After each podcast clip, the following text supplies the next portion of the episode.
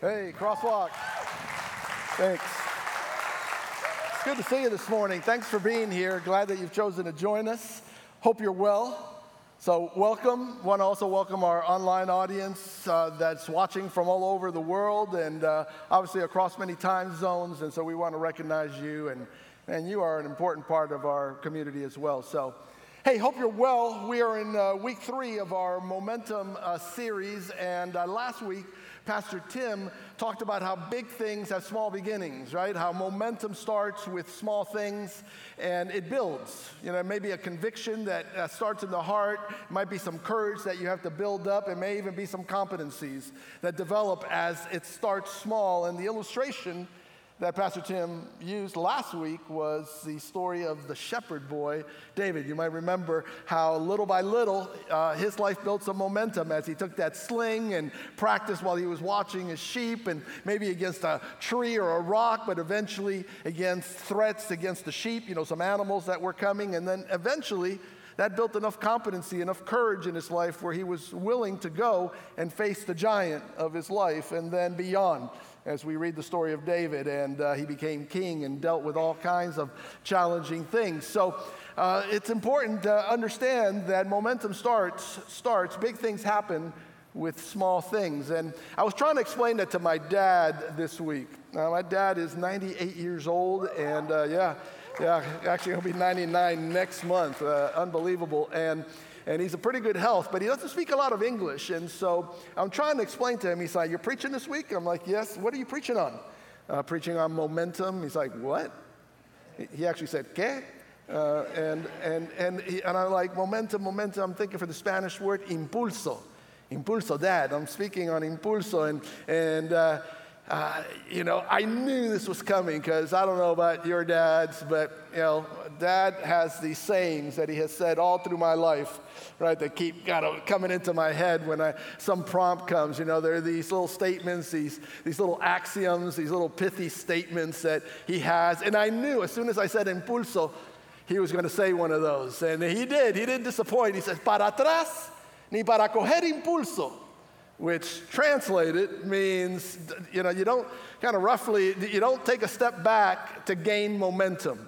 And I thought, you know, it doesn't fit exactly, but it really, it does make sense as I thought about it. Momentum is best gained moving forward. So what does that look like in our lives as individuals and in the life of the church?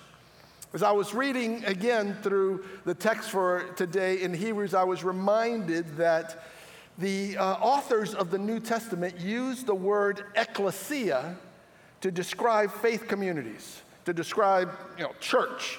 Uh, ecclesia is the, the Greek word that's translated into church in our Bibles, and it means assembly. It means uh, a gathering. It means a movement.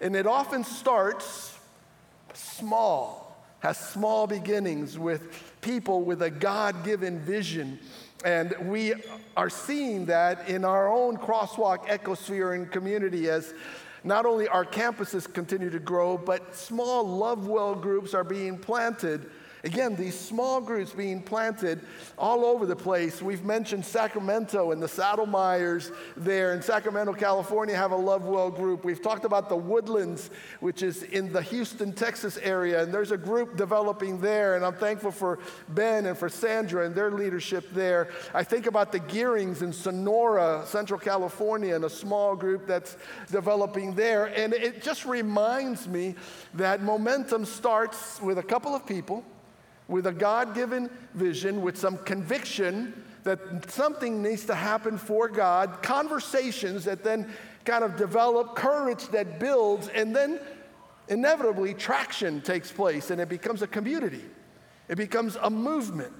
So today, I want to talk a little bit about that. I want to talk a little bit about how a community of belonging, a place where all are welcome, accepted, and loved, like Aaron just testified to, right? A community that accepts people where they are in their journey.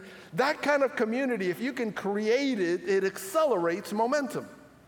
The second thing I want to talk about is about the obstacles. the, the barriers, the things that, that weigh us down, the things that slow us down. And the primary uh, text that we're going to look at is in Hebrews chapter 12. Now, the text for the series on momentum is Hebrews 12, 1 to 3. But there's a lot in there, and today I want to just look at verse 1. Verse 1 has three things that I want to focus on that I think will be helpful as we explore this topic further. Here's what the text says, verse 1 Therefore, since we are surrounded with a huge crowd of witnesses to the life of faith, then we should lay aside every weight that slows us down, especially sin that easily trips us up, and then let us run with endurance the race that God has set before us. Three things in this one verse that help us to understand how momentum works. Three things that help us to understand how momentum develops in our own lives and in the life of the church. Now, the text starts with the word therefore, meaning uh, for that reason or for this reason, or for, because of what I just told you. And if you're picking up your Bible and looking at verse 1 of chapter 12, or you're opening it in your app on your phone, uh, you're saying, well, wait a second, this is verse 1. What is he talking about? What's the reason that he's referring to? Now, some of you know this, and that is that the Bible was not written originally in English.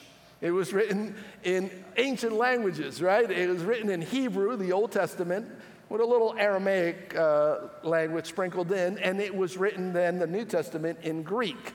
And these uh, languages have no punctuation.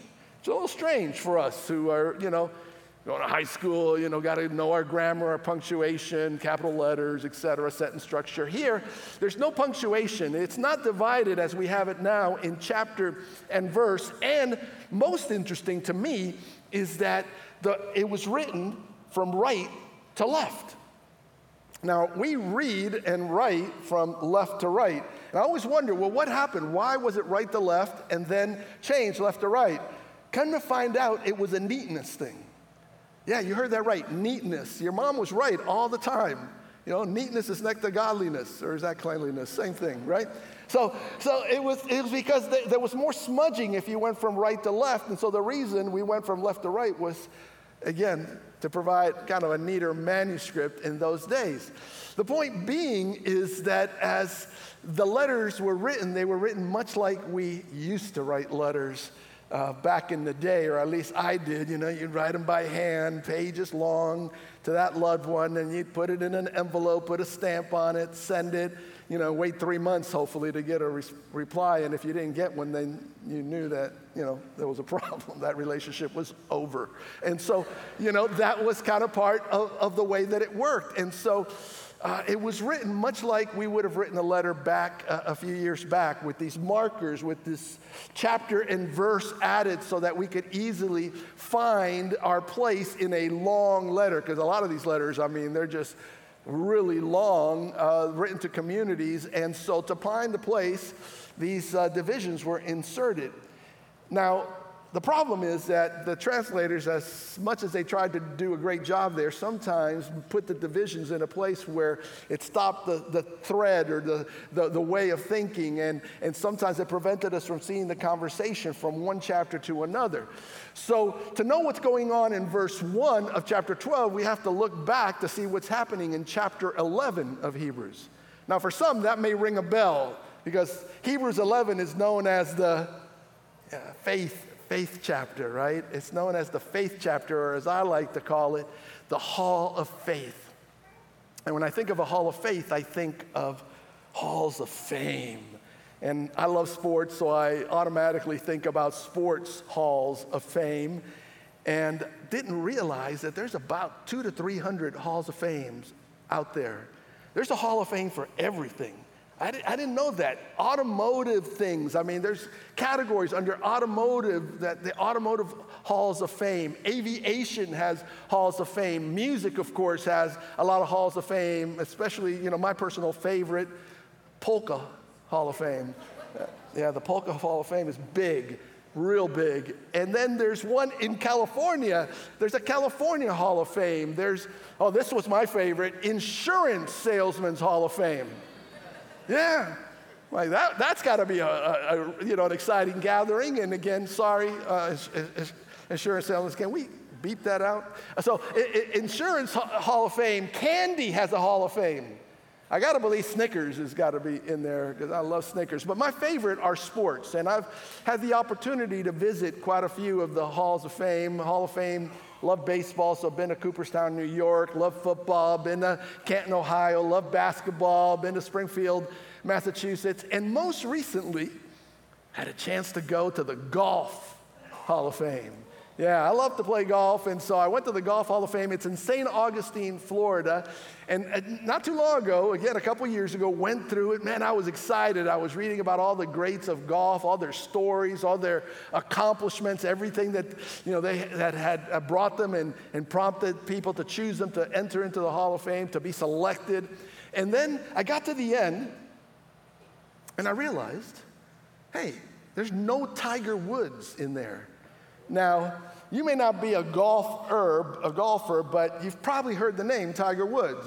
And uh, Tiger Woods is a well-known golfer uh, still today who has had many accomplishments. Some would say he's at least one of the best uh, golfers uh, in the history of the sport, and he wasn't in the Hall of Fame. So I went to, you know, the guru, the guy at the desk who has all the answers to all the questions that people have, and I said, hey, Where's Tiger Woods? What's, what's the story here? And he said something that, I, that kind of left me thinking. He said, you, There's an age requirement. You have to be 50 years old to get into the Golf Hall of Fame. And then he said, Oh, by the way, uh, next year they're changing it to 45 because guess who's turning 45, right? Tiger. So they did change it for that. But here's got, kind of what got me thinking, and that is the reason they had it at 50 in that age was there needed to be enough of a body of evidence, there needed to be enough accomplishments, there needed to be enough evidence to be able to be selected into a Hall of Fame. Same thing goes with the Hall of Faith. Just like the Hall of Fame has the greatest players enshrined in it, Hebrews 11 is the list of the greatest men and women in the history of Christian faith. And uh, as you go through the list, you see names like Enoch and Abraham and Jacob and Sarah and Joseph and Moses and Rahab and Gideon and Samson and David and Samuel, and the list goes on. But here's kind of the thing uh, about this. Anytime that this letter was written or those, uh, it was read, those names would bring stories into the minds of the listeners or the readers. Maybe it's done the same for you, right? You think of the name of Jacob uh, or Abraham and it brings a story into your mind. Maybe Moses or, or Rahab or Samson or David. Stories would come into their minds that would then com- confirm the fact that they were men and women of great faith. By the way, I'm really thankful that these individuals also had a lot of struggles.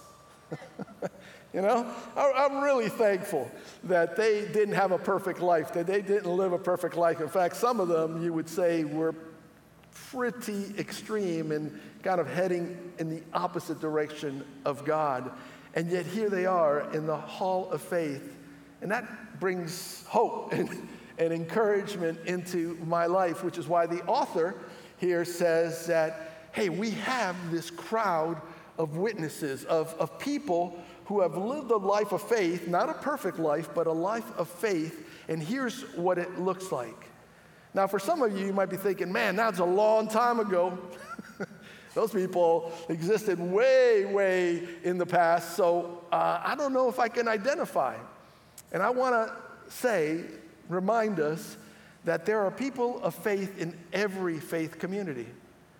There are people of faith who have in, in, each church, in each community that have great faith story of how God has been faithful to them in the past. And these stories, as we tell them, as we hear them, just like was shared, thank you, Aaron, for sharing that story today uh, of how God has moved. That story, those stories build momentum.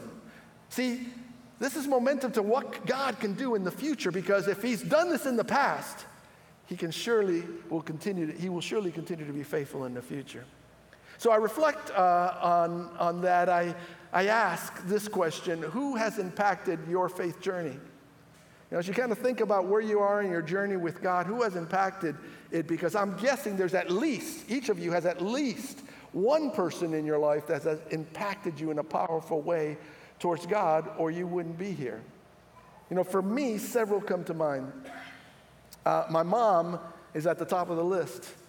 My mom passed about five and a half years ago, and uh, that was a big loss for our family because she was a pillar of faith since my childhood, since I was a, uh, as far back as I could remember, I remember sitting on her lap or sitting on the, on the sofa or in the bed, uh, and she would read to me stories of faith from Scripture. She would help me to memorize Scripture. She would tell me of her own faith journey, including the failings that she felt she had as a parent uh and as a person, and saying, you know, God is still with us. And, and it was a tremendous impact as I grew up. Uh, unfortunately, over the last few years of her life, you know, she developed Alzheimer's disease, and it was a bit painful to, to spend time with her when she, you know, she didn't recognize me, her oldest son, firstborn son, and that, that was a tough thing. But you know, I was amazed how in every conversation she would say, "Do you know Jesus? Are, are you a man of faith?" Uh, you know, she didn't know who I was. Uh, nice to meet you. I, I wonder she was still a witness until the end. You know, and I think about communities like ours that are filled with stories like that. And that's why community accelerates momentum. When you get in a crowd and in a community of believers that bind together, that tell their stories, that are faithful to the mission that God has given, uh, and for us, the way that we say it is, you know, we must love well. That's a non negotiable for us. And loving well means you love God and you love people. You don't do one or the other, they're a package deal. They come together. They're part A and B, they're inseparable. You don't and can't really love God if you don't love people. Not that people are always lovable, but, right? That's the deal.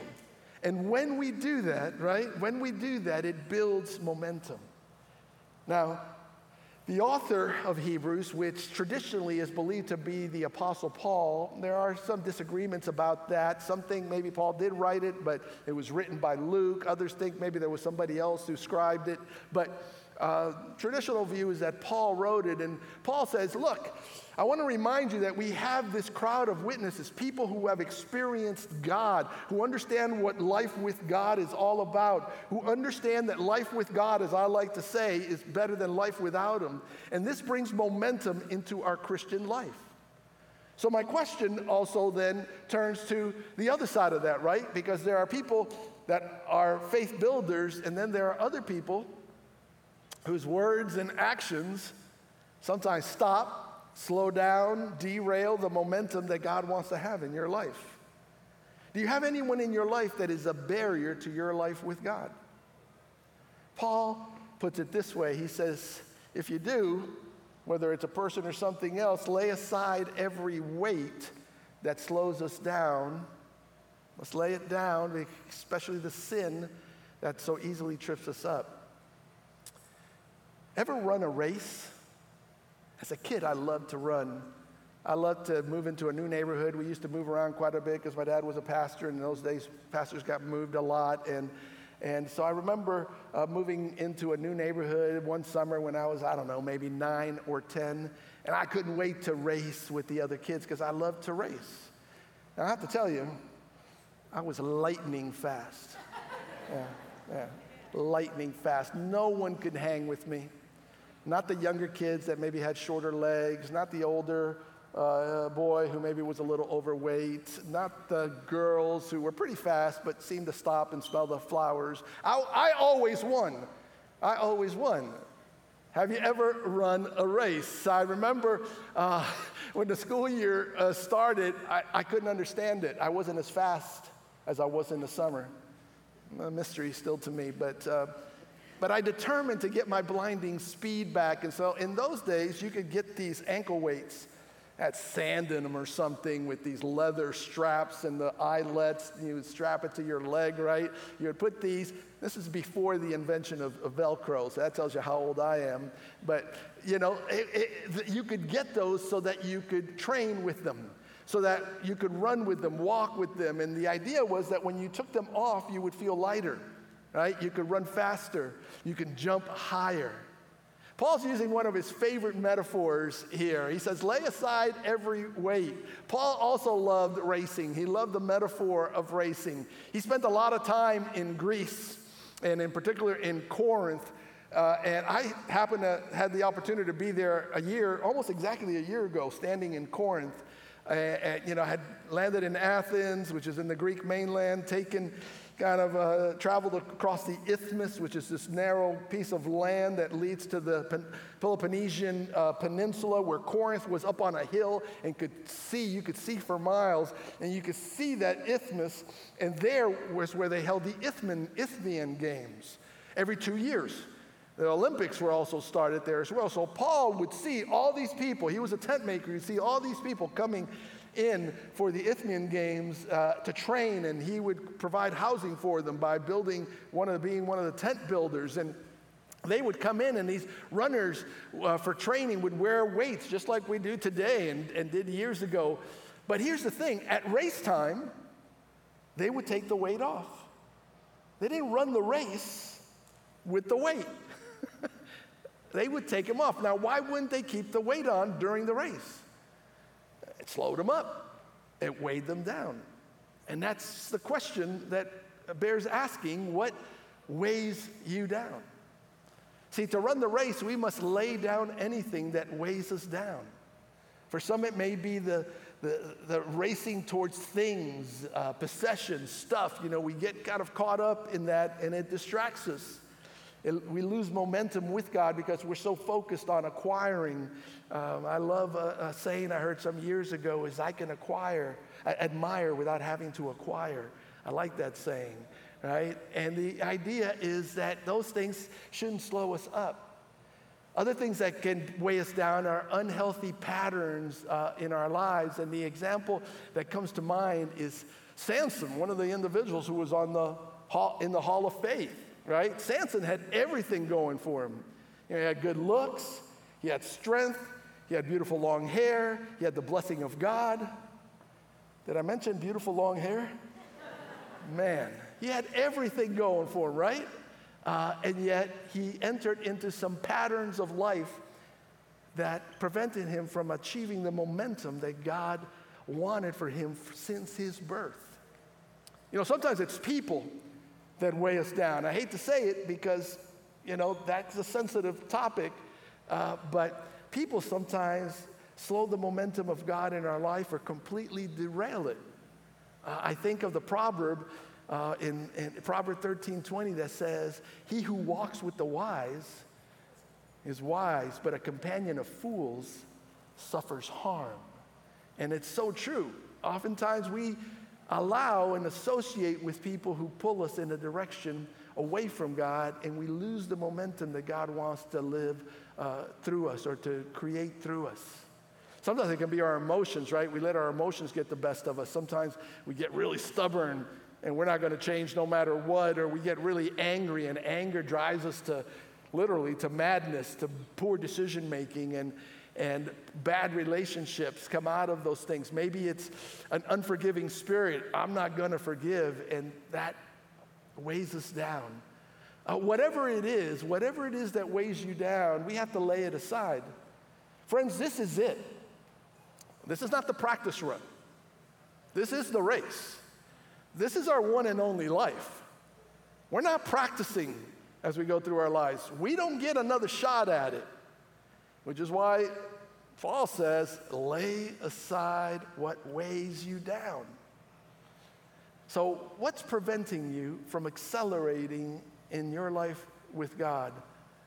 Because that's, Paul's pretty serious about this. Lay aside the weight, you know, especially that sin that easily trips us up, that heads us in the wrong direction, uh, that stops momentum. The writer understands this. Paul understands how things, desire, people, certain patterns in our life can weigh us down, they can sink us. I love to scuba dive. I've had the opportunity to scuba dive uh, all over the world, and uh, man, there's nothing uh, like it. And I remember some years back, though, going with a buddy uh, to dive, and it was a two, uh, two dive morning. We were going to two different sites uh, off the coast of, of Florida. And uh, I remember going, and you know, we had our gear on. We did the first dive, and everything went well. And then uh, you know, we got back on the boat. We were headed to the second site, and we took off our equipment. You know, getting new tanks, took off our our BC, our buoyancy compensator, our weight belt. You know, and when we got to the new site, you know, we put all those on, checked everything, made sure we were good. And the last thing to go on is the weight belt. And I was sitting at the edge of the boat. Guy came over, handed me the weight belt. I clipped it around me. He said, "Good to go. Good to go to my buddy." Boom, we were down and into the water and we were supposed to descend down to 60 feet to do a dive at about a 60 foot level because that's where the coral reef was that we were going to kind of dive, drift dive through. And so I remember hitting the water and looking for my buddy and realizing that I was sinking fast. Like, what is going on here? I mean, I was sinking like a, like the, the old adage, right? Sinking like a rock. I was just headed down fast, and I started kicking, you know, to kind of stop that downward uh, trajectory of, of sinking. And man, I was still sinking pretty quick. And, and I started panic and, and I grabbed my, my uh, you know, pump for my BC, which is, again, the buoyancy compensator, which kind of helps us uh, when we're trying to balance ourselves there and create some buoyancy under the water. And, and it inflates and it expands. And that slowed down a bit, the, the sinking, but I was still headed in the wrong direction. And so I started kicking, and it took basically all that I had, and I was kind of pointing up to my dive leader, dive master. I have to go back up and, and got to the top, and I was like, man, this was bad. And I come to realize that I had the wrong weight belt on. Had the weight belt of somebody that's more than twice my weight. He was over there bobbing up and down because he couldn't. It's like, what is going on? Right? He couldn't sink for anything. And, and I, I almost sank to the bottom. I'm like, man, I could have died. This was serious kind of thing. And then the dive master said something to me that I've never forgotten. He said, if it got bad, you should have just unclipped the weight belt. Just let it drop.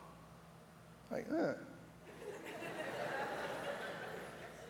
And we're like that, right? We have certain things that weigh us down. And we don't want to unclip them. We don't want to lose it for whatever reason that pattern of life, that possession, that person. We don't want to do that. But Paul says, hey, lay it aside, lay aside every weight that slows us down and the sin that so easily trips us up.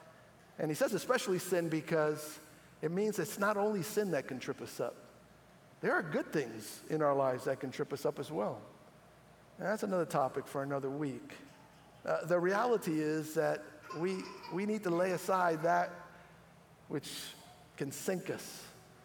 And then he says one other thing. He says, Hey, let us run with endurance. Let us run the race that God has set before us. So, to build momentum, we need to have people of faith around us. We need to belong to a community of faith where we can hear and be encouraged by the faith stories. Uh, we, we need to lay aside the weight that we know is sinking us and uh, at least stopping the momentum that God wants in our lives, whether it's be possessions, people, patterns. And then he says, Man, you got to run. You got to run. There's got to be some action, there's got to be some movement. So, so just run. And he says, Run with endurance, meaning it's not a sprint, it's not the 100 yard dash, it's not one and done, it's not a once a week deal. It's with endurance, with sustained effort, with a focus, with a goal. And then he says also, hey, you got to run in the right direction. And There's an old saying that says direction determines destination. Direction determines destination. The direction that we head in will inevitably le- lend us or lead us to the destination where we're headed. What is your destination?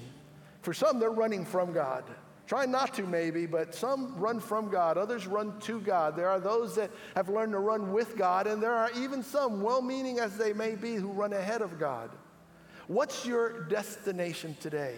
Where are you headed as you run with God? You know, I found it easier to be uh, committed when you belong to a community of belonging.